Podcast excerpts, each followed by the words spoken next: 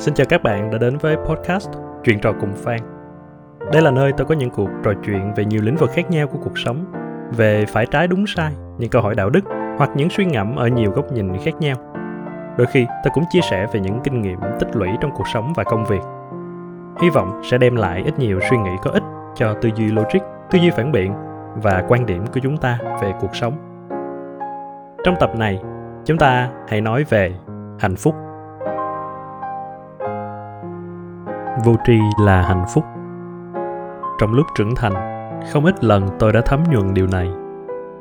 Lần đầu tôi có ấn tượng, thú vị thay, lại đến từ hai nhân vật hoạt hình.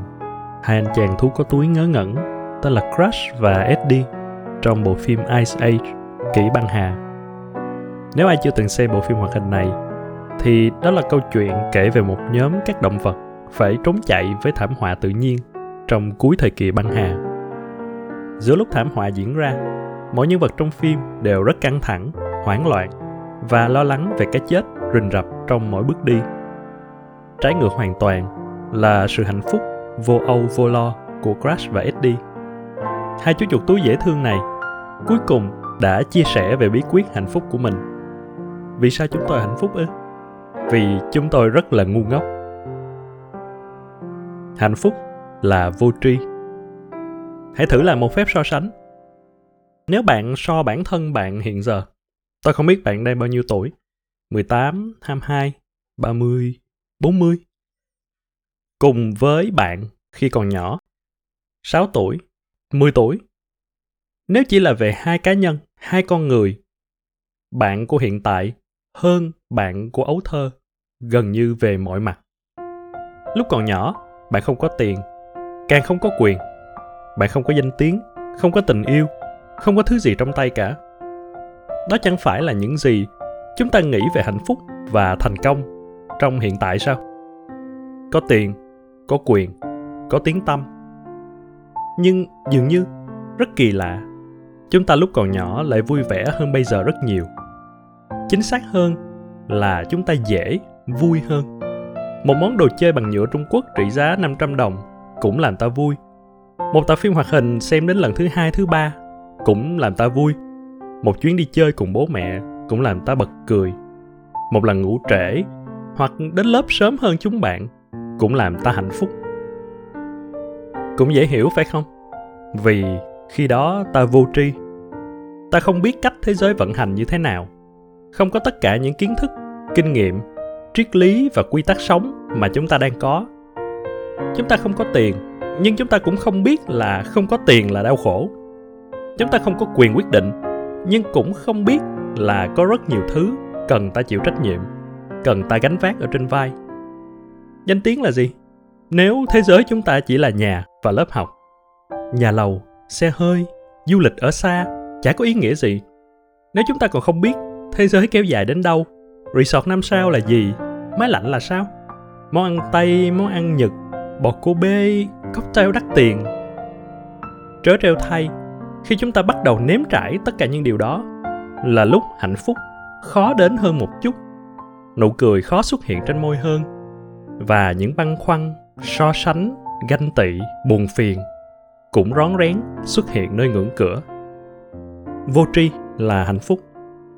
Có những người sống cả đời trong làng quê, không biết thế giới rộng lớn, lại chưa hề buồn phiền vì không thấy thế giới có những người đi năm châu bốn bể, càng nhiều trải nghiệm, càng thấy mình không đủ, càng thấy mình bé nhỏ, càng khó chạm đến một cảm giác, gọi là hài lòng.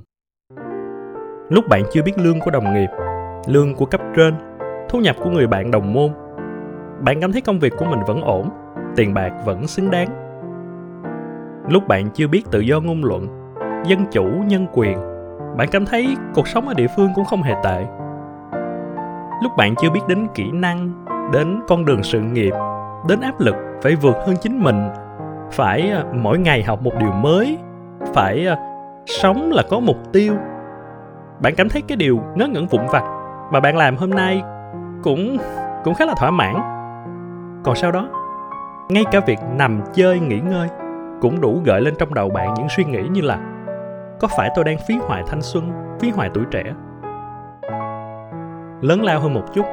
Khi bạn biết về chính trị, về sự đe dọa của những thế lực bên ngoài, có phải bạn sẽ cảm thấy bất an, thấy số phận mình không nằm trong tầm định đoạt của mình? Lần đầu tiên nghe về biến đổi khí hậu, về nước biển dân, về trái đất ấm lên, ô nhiễm môi trường, dù bạn chưa trực tiếp trải qua hậu quả, bạn cũng sẽ cảm thấy tương lai mờ mịt. Nếu bạn biết rằng bất cứ lúc nào, một thiên thạch lạc quỹ đạo cũng có thể xóa sổ sự sống trên trái đất, bạn có còn vô tư vô lo. Dù không làm gì được bạn có tránh không suy nghĩ được. Và cuối cùng, bạn hãy nhớ lại xem, lần đầu tiên bạn nghĩ về cái chết, bạn biết đến cái chết, cảm giác như thế nào? Một cú rơi bịch trong tim, một nỗi sợ hãi lớn hơn tất cả mọi nỗi sợ, thậm chí là ngăn bạn không dám nghĩ tiếp về nó. Năm sáu tuổi, bạn có nỗi sợ đó. Lúc 7 tuổi, bạn đã lo nghĩ về tương lai. Khi chết đi, tôi vẫn chưa thực hiện được ước mơ. Hay hồi 8 tuổi có ai biết ung thư là căn bệnh gì? Nhồi máu cơ tim đáng sợ ra sao? Biết mơ ước, mới biết thất chí. Biết hy vọng, mới hay thất vọng. Lỗ tấn từng nói rằng, giả thử có một căn nhà bằng sắt, không có cửa sổ, cũng không thể bị phá vỡ. Trong căn nhà ấy, có nhiều người đang ngủ say, mà chốc lát nữa thôi sẽ chết ngạt. Nhưng vì họ chết trong giấc ngủ sâu, họ sẽ không cảm thấy đau đớn bây giờ nếu bạn la lớn, đánh thức vài người trong đó vẫn còn hơi tỉnh táo. Và khiến số ít người đó phải trải qua số phận bi thảm của việc chết ngạt không thể tránh khỏi. Bạn có nghĩ rằng mình đang giúp cho họ? Tôi nghĩ rằng lỗ tấn đã vẽ nên một chiếc hang của plato bằng một cái nhìn bi ai hơn, nhưng cũng chân thật hơn rất nhiều. Plato tin rằng nhà hiền triết có thể kéo những người u mê ra khỏi chiếc hang giả tạo, đến với mặt trời chân lý dù cho đoạn đường có gặp gờn khổ sở, nhưng lỗ tấn không nhìn thấy điều đó. Ông như thừa nhận rằng giấc ngủ là vô tri, và vô tri là hạnh phúc. Căn phòng không thể phá vỡ, không có mặt trời. Tôi nói ra điều này để làm gì? Đây không phải là vấn đề, cũng không cần lời giải. Có lẽ nó là một thực tại của riêng con người. Con người phát minh ra khái niệm hạnh phúc và vì hạnh phúc quá mơ hồ, ta cố gắng đặt ra những khái niệm khác mà ta tin rằng khi có nó là có hạnh phúc. Thế nhưng, dần già ta rơi vào một chiếc bẫy khổng lồ, rằng khi biết đến những khái niệm đó, cố gắng theo đuổi chúng mà không thực sự chạm chạm tới hết tất cả chúng, thì tự mình làm cho mình bất hạnh. Nhưng cũng có những người đi tìm lời giải. Bạn có từng xem qua một bức tranh à, vẽ bốn người. Một người đứng dưới mặt đất chỉ nhìn thấy hàng rào. Một người đứng lên chồng sách nhìn ra bên kia hàng rào là thảo nguyên xanh ngắt tươi đẹp. Người thứ ba đứng trên một chồng sách cao hơn đại diện cho tri thức cao hơn. Lại nhìn thấy hóa ra thảo nguyên chỉ là giả tạo. Đằng sau đó thật sự là cỏ cây hoang tàn xác xơ mây đen ngự trị. Đó là hạnh phúc của vô tri. Người thứ nhất người thứ hai không biết gì, hoặc hiểu biết rất có hạn. Sẽ nghĩ rằng mọi chuyện là ổn. Người thứ ba biết rất nhiều, chỉ đem về đau khổ. Vậy còn người thứ tư? Anh ta đứng trên chồng sách cao nhất, cố gắng vượt qua mây đen mịt mù và nhìn thấy ánh mặt trời. Hóa ra đối với anh ta thì mặt trời vẫn có thật. Tôi nghĩ bức tranh đó là một hy vọng của một nhóm người muốn tìm lời giải cho việc hạnh phúc là vô tri họ tin rằng là biết vừa đủ mới là bất hạnh. Còn khi biết đủ nhiều, ta sẽ tìm ra sự giác ngộ, minh tưởng, và khi đó cũng tìm ra hạnh phúc đích thực. Biết ở đây không chỉ là biết thế giới bên ngoài, mà còn phải hiểu được nội tại của bản thân. Tôi nhớ những lời dạy của thiền sư thích nhất hạnh. Mỗi sáng thức dậy, tôi lại mỉm cười. 24 tiếng mới mẻ đang ở trước mặt tôi. Tôi nguyện sống trọn cho từng phút giây và xem xét mọi thứ bằng ánh nhìn từ bi. Mỗi hơi thở, mỗi bước đi của chúng ta có thể lấp đầy bởi bình an, hạnh phúc và sự thanh thản. Với những người đó, đi tìm một kiến thức lớn lao hơn, dù là kiến thức về vũ trụ hay là kiến thức về chính chúng ta, một cá nhân nhỏ bé cũng là một cuộc hành trình mang lại hạnh phúc. Và trong cuộc hành trình đó, có khi ta vẫn sẽ thấy cỏ cây hoang tàn xác xơ, mây đen ngự trị nhưng chính cái hy vọng rằng ở bên trên đó là mặt trời ấm áp, đủ để khiến ta hạnh phúc khi không vô tri. Và đó là con đường của những nhà hiền triết, của những nhà khoa học, những người luôn luôn phấn đấu, vượt lên vượt lên, luôn truy tìm một điều gì đó ở một cái tầm xa hơn. Ngược lại, một nhóm người khác thì chấp nhận sự vô tri. Họ biết rằng họ không biết, nhưng họ hài lòng và không tìm cách hiểu thêm mình không biết gì. Mình có cần biết chúng hay không? Họ cũng nỗ lực, nhưng là nỗ lực để tránh xa những thứ kiến thức chỉ khiến họ thêm đau khổ.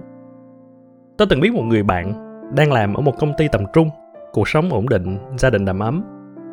Vì là người giỏi, anh ta nhận được lời mời đến một công ty toàn cầu, đảm nhận vai trò quan trọng hơn và hiển nhiên là phúc lợi cũng lớn hơn nhiều lần. Người bạn này vui vẻ, từ chối mọi thứ với anh ta là ổn. Anh đủ thời gian, đủ tiền bạc, đủ sự cân bằng dành cho cuộc sống cá nhân và công việc. Có lẽ thăng tiến là chuyện tốt, nhưng anh ta sợ rằng khi đã bước lên đó, sẽ không còn đường quay về với sự vô tri của hiện tại. Lúc đó phát hiện ra công việc quá căng thẳng, không thể ngồi chỉ con giải bài tập chẳng hạn, nhưng cũng lại không dám lùi bước, không dám từ bỏ. Thà không biết đỉnh vinh quang là gì, thì nơi ta đang đứng chính là đỉnh vinh quang. Mỗi khi tôi bảo bố mẹ lên thành phố sống, bố mẹ đều cười trừ. Không phải ở thành phố không sung sướng, nhưng nếu hiện tại đang sung sướng, thì truy cầu sự sung sướng hơn, hay chính xác hơn là kiến thức được sự sung sướng hơn, có phải là một lựa chọn khôn ngoan?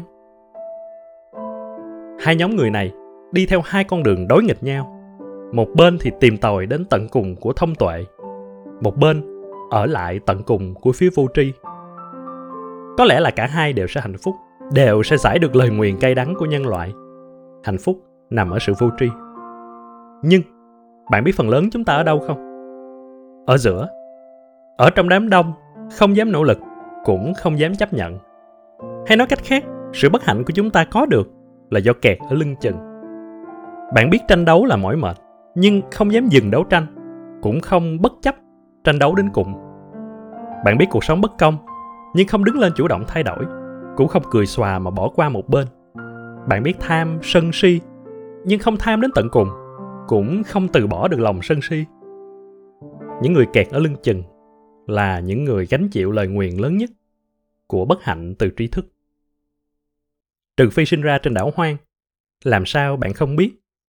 Biết rồi thì làm sao để hạnh phúc? Thực tại là không thể đổi thay lựa chọn nằm ở chỗ bạn. Theo nhóm người nào là do bạn quyết định. Hạnh phúc, bất hạnh, vô tri, giác ngộ cũng là từ bạn. Quay lại câu chuyện của lỗ tấn về căn nhà bằng sắt không có lối thoát. Khi nghe ông chia sẻ, thì một người bạn của ông cũng là một học giả trong phong trào tân văn hóa, tên là tiền huyền đồng, đã đáp lời. Nhưng nếu đủ người bị đánh thức anh không thể đoan chắc rằng việc phá vỡ căn nhà sắt kia là vô vọng. Đến cuối cùng thì thứ mà lỗ tấn lựa chọn, mặc cho những gì ông nói, vẫn là cố gắng đánh thức những người đó. Ông vẫn viết, ông vẫn cất tiếng nói, ông vẫn hy vọng. Liệu ông và những người bị đánh thức kia trong nỗ lực để phá hủy căn nhà bằng sắt có thành công không? Tôi thì tin rằng ít nhất họ sẽ hạnh phúc vậy thì, bạn muốn hạnh phúc trong giấc ngủ vùi hay hạnh phúc trong cuộc đấu tranh không ngừng nghỉ để phá hủy những chướng ngại, để truy cầu một điều gì đó to tát hơn, lớn lao hơn, để minh ngộ về bản thân và cuộc sống?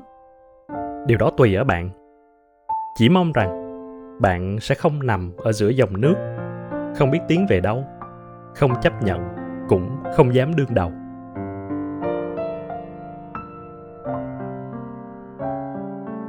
Cảm ơn các bạn đã lắng nghe podcast hôm nay của Chuyện trò cùng Phan. Nếu các bạn có những đóng góp, những chia sẻ, các bạn có thể review trực tiếp trên Apple Podcast, review trên Spotify hoặc uh, mình có để một đường link trong miêu tả của mỗi tập.